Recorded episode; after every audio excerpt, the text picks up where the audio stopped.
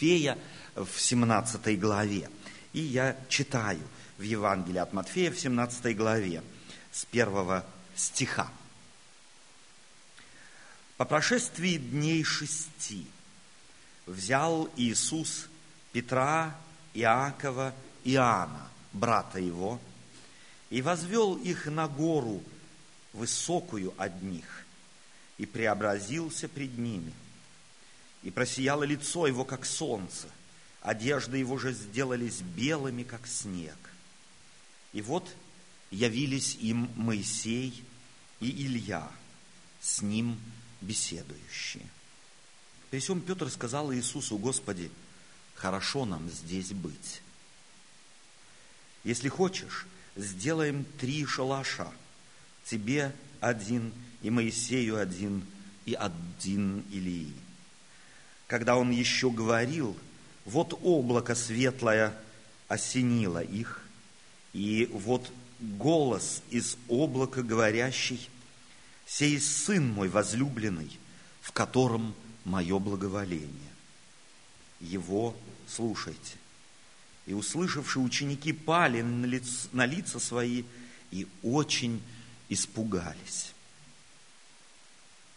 Но Иисус, приступив, коснулся их и сказал, «Встаньте и не бойтесь» возведшие очи свои, он никого, они никого не увидели, кроме одного Иисуса.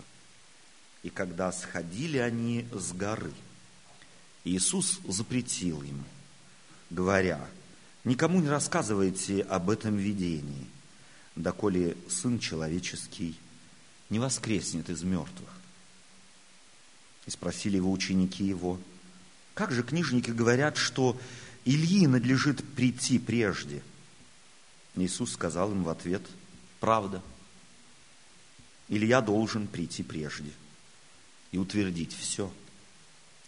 Но говорю вам, что Илья уже пришел, и не узнали его, а поступили с ним, как хотели.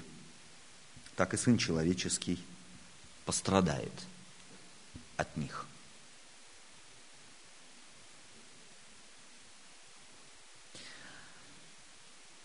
по прошествии шести дней. Так начинается этот отрывок священного писания, который Матфей пытается передать, пытается передать своей церкви.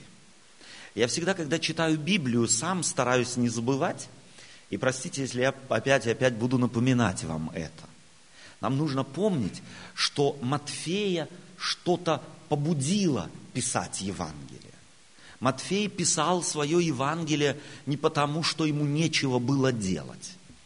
И писал он Евангелие не для того, чтобы сказали, о, он книгу написал. А потому, что не писать он не мог.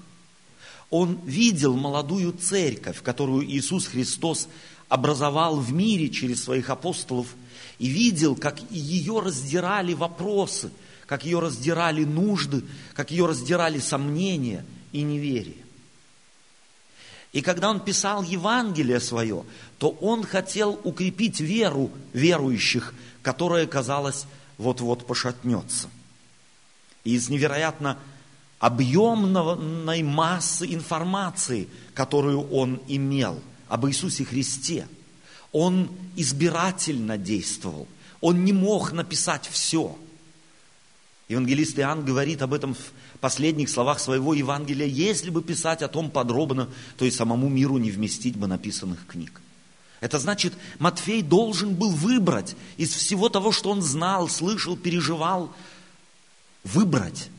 Выбрать то, что казалось ему наиважнейшим, и выбрать то, что казалось ему сейчас в этой ситуации, в которой церковь находится, поможет верующим людям более всего.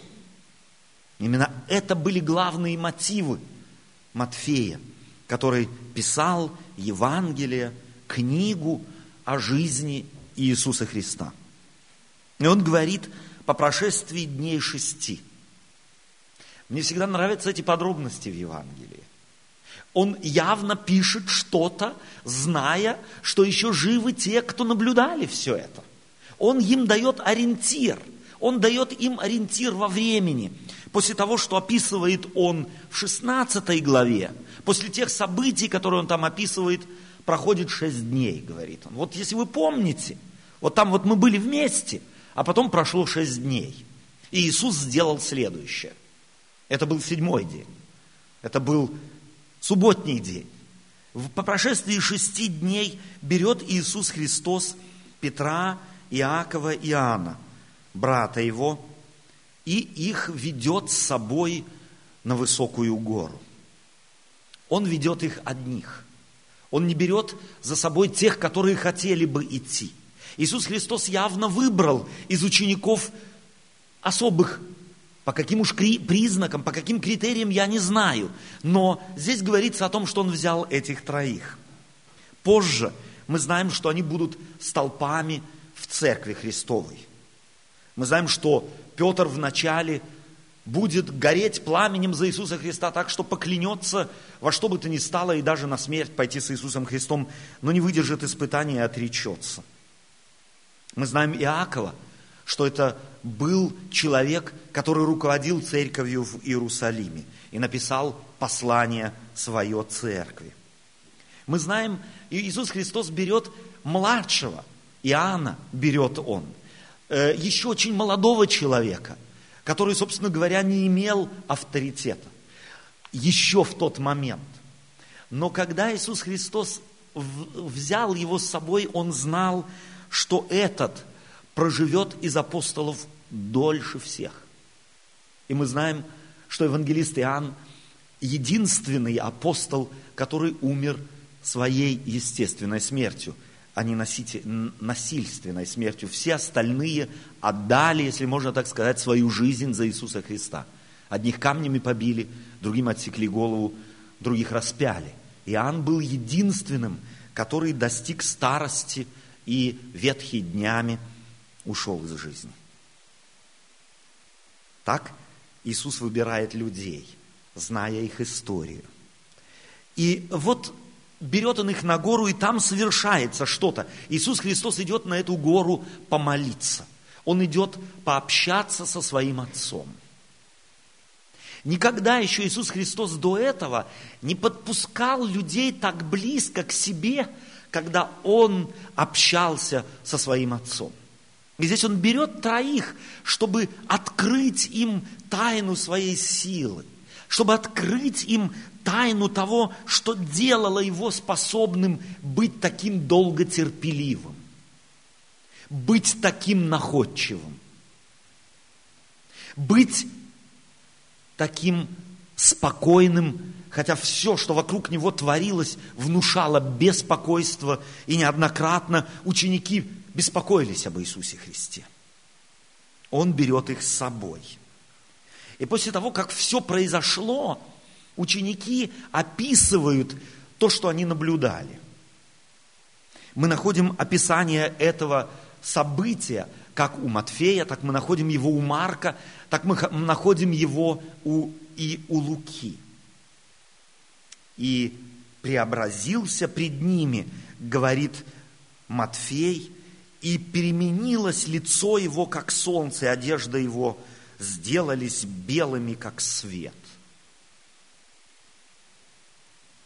А Марк, давайте-ка мы, может быть, возьмем и откроем Евангелие от Марка. В Евангелии от Марка в 9 главе мы можем прочитать о том, как Марк описывает это событие. Одежды его сделались блистающими, весьма белыми, как снег. Он как будто начинает искать, он как будто начинает искать слова, подбирать их, чтобы описать то, что он видел, то, что он наблюдал. А евангелист Лука тоже в 9 главе, в 28 стихе начинает описывать эту же самую историю и говорит –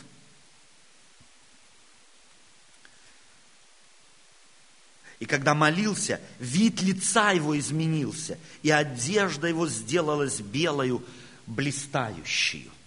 Вы видите, что все трое описывают одно и то же событие, но якобы, как бы каждый из них ищет подходящие слова. Они явно не могут облечь в человеческие слова то, что они видели, свидетелями чего были. И вот явились им Моисей и Илья с ним беседующие. Моисей, как тот, кто умер, но был воскрешен. А Илья, как некто, кто не видел смерти. Мы читаем об этом в Ветхом Завете. Эти два две личности как некий залог, если можно так сказать, как некое свидетельство, как некое доказательство того, что когда Иисус Христос воскреснет, когда Он победит смерть, то все те, кто этого не дождались и умерли, переживут то, что пережил Моисей. Он умер, но воскрес и мог говорить с Иисусом. И что те, которые не умрут, но при пришествии Иисуса Христа буду, в живых его встретят, они смогут пережить то, что пережил Илья. Две представители двух групп людей здесь беседуют с Иисусом. При всем Петр сказал Иисусу, Господи, хорошо нам здесь быть. Что-то пережил Петр. Пережил, очевидно, что-то такое, чего он никогда не переживал там, внизу, в мире, в повседневной жизни. Здесь он переживает что-то особенное, что-то явно несравненное с тем, что ему когда-либо в жизни пришлось переживать. И он хочет это удержать. Он говорит, нам здесь хорошо. Господи, давай мы здесь останемся. Давай мы сделаем так, чтобы мы тебе не досаждали, чтобы мы тебя не удручали, не докучали тебе. Мы тебе сделаем палатку, сделаем Илье, сделаем э, Моисею, и нам сделаем, нам здесь хорошо быть. Я отсюда не хочу уходить. Я хотел бы, чтобы наше богослужение, чтобы наше общение друг с другом, всякий раз хоть какую-то толику, хоть какую-то каплю вот этих переживаний – вкладывало бы в наше сердце, чтобы нам было вместе хорошо.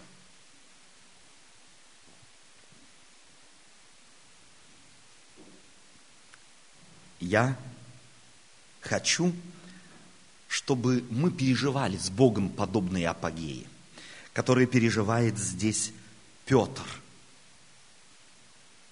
Если хочешь, сделаем здесь три кущи или три палатки. Когда же он еще говорил, их осеняет облако. У Петра свои идеи. У нас людей всегда, когда мы что-то хорошее переживаем, наши мысли.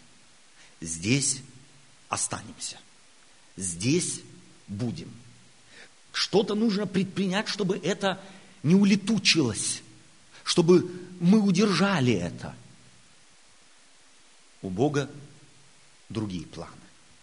Бог, показав им, сблизивши их с чем-то, что они не могли переживать, никогда не переживали, готовит их к тому, чтобы идти опять с горы вниз, идти в мир.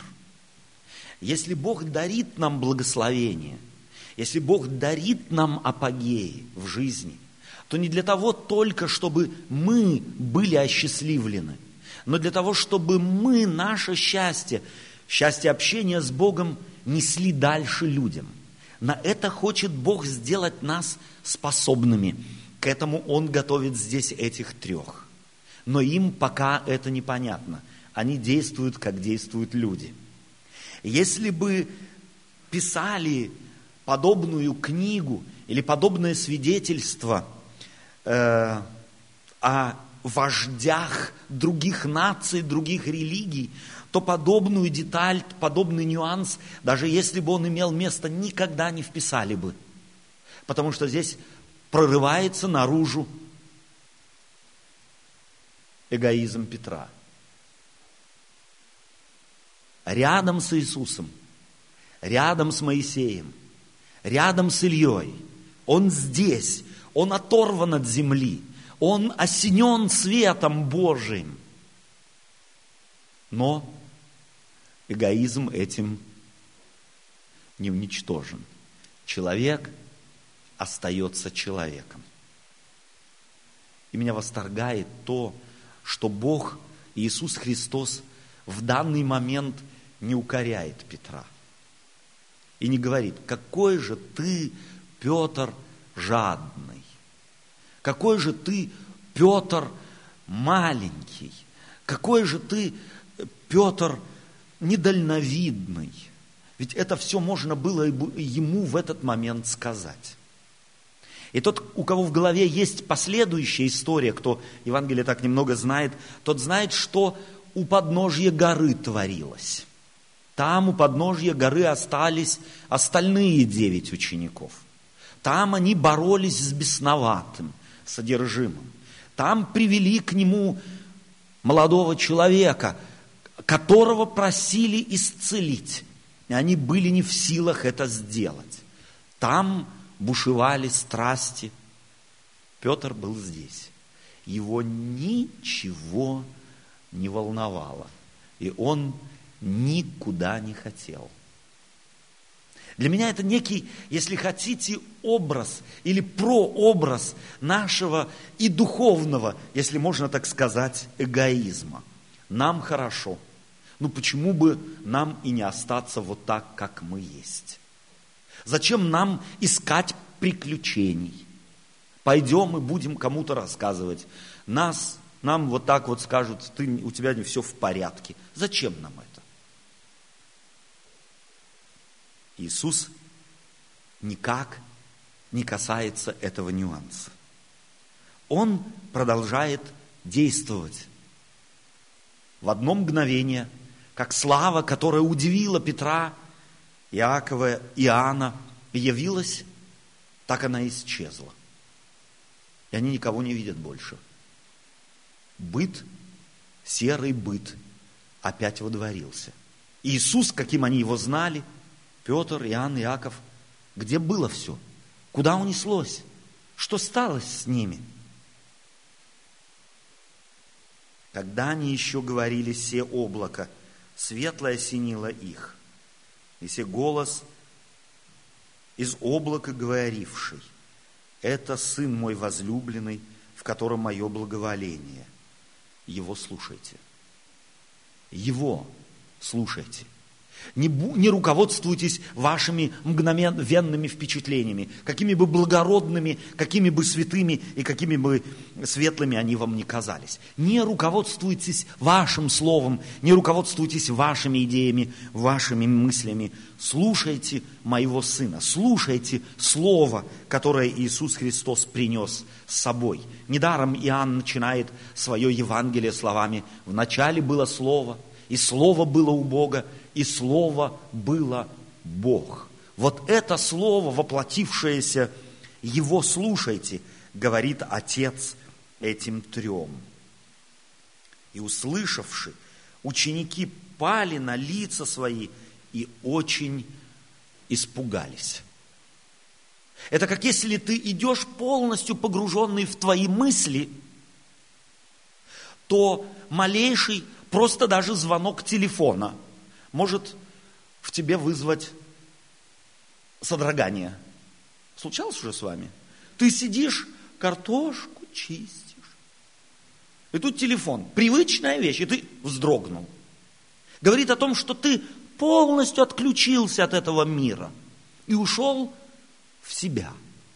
Так ученики полностью ушли в себя. Их ничего не волновало. И этот голос, он не был страшным, он был нормальным, естественным, но они должны были вздрогнуть, потому что он вернул их в бытие. Он вернул их в реальность жизни. А реальность такова. Не руководствуйся твоими впечатлениями. Пусть корректура Слова Божия, пусть корректура Слова Сына Его, Иисуса Христа, всегда будет лейтмотивом твоей жизни. Пусть оно определяет твои поступки, мышление и действия. Но Иисус, Иисус заметил это. Иисус заметил, что они испугались. Подходит и говорит им, встаньте и не бойтесь. Не бойтесь. Не переживайте. Слово, которое, кажется, любит Иисус Христос больше всех. Это слово часто очень Иисус употреблял, когда хотел успокоить учеников. Не бойтесь, я здесь.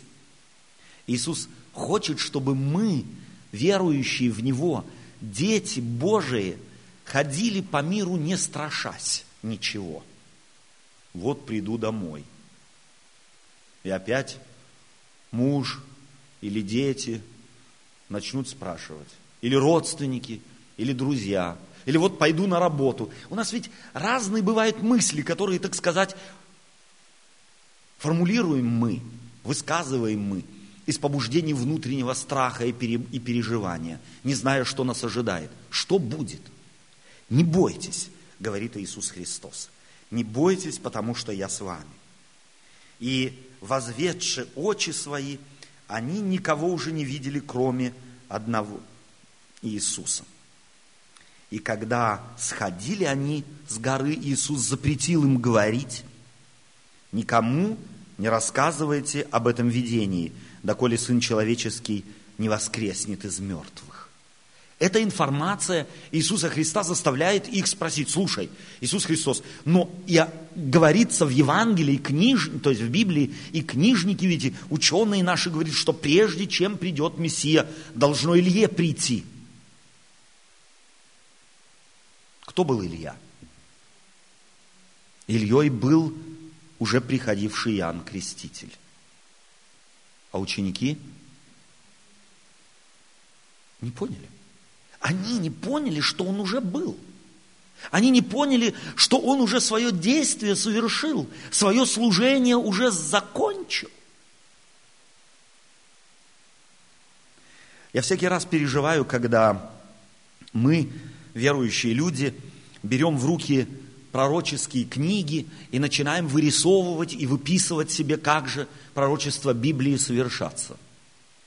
Как раз вот сегодня в субботней школе упоминалась довольно интенсивно 24 глава Евангелия от Матфея.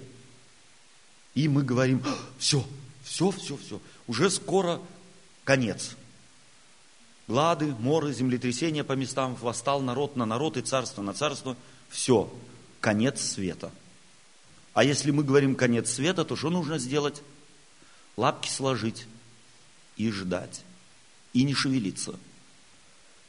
Но как раз этого не хотел Иисус Христос – как раз этого, это хотел он преодолеть в учениках своих. Он видел, что искренне верующие люди могут целый ряд действий, массивных, на самом деле равных в стар, с вторжением в человеческую цивилизацию действий Божьих, они могут не заметить. Иоанн Креститель, проповедовавший и готовивший путь Иисусу Христу, совершил свое служение, а Петр – и ученики не вдомек им о том, что Бог совершил уже через Илью свое служение. И потому Иисус Христос говорит э, им в ответ, правда, Илья должен прийти прежде и устроить все. Но говорю вам, что Илья уже пришел, и не узнали его, а поступили с ним, как хотели. Они поступили с ним не как с пришедшим Ильей, а поступили с ним как с обыкновенным человеком. Они его не узнали, иначе не поступили бы, как поступили. И с Сыном Человеческим поступят точно так же. Как ты поступишь с Иисусом? Как ты поступишь с Словом Его, которое к тебе обращено? Как хочешь, как тебе заблагорассудится – или все-таки Богу удастся достучаться до твоего сердца, до твоего разума, сознания? Удастся ли Богу изменить твой взгляд на жизнь тебя самого, твои обязанности в жизни? Иисусу Христу пришлось потрудиться, чтобы это случилось с апостолами. Он по сегодняшний день трудится над тем, чтобы это случилось с тобой и со мной. Удастся ли ему это? Петром, Иоанном, Иаковом, другими учениками, ему это удалось. И он хочет, чтобы оно удалось и с тобой. Вечеря – это некий апогей, где можно быть один на один друг с другом. Но это не сама цель вечери, чтобы ее отпраздновать и забыть. Вечеря – это, если хотите, водопровод, водопроводный кран, где я могу набрать живой воды в мой истощенный источник души, в мой истощенный источник сердца, чтобы я набрал этих живительных сил Божиих и пошел бы в мир окрыленный, вернулся в мой дом, в мою семью, к моим обязанностям, получивший силу от Бога, мудрость, находчивость, мир души, радость пребывающую, которую никто не может отнять, кроме, если мы ее не отдадим. Пусть эти слова сопровождают тебя сегодня, когда ты будешь праздновать вечерю Господню, когда мы будем с вами ее праздновать. И пусть усилия Божии, усилия Иисуса Христа, которые после смерти также интенсивно через Духа Святого направлены на изменение нашего характера, нашего мышления, восприятия всего, что в мире происходит, чтобы оно ему удалось, как удалось с учениками. Аминь.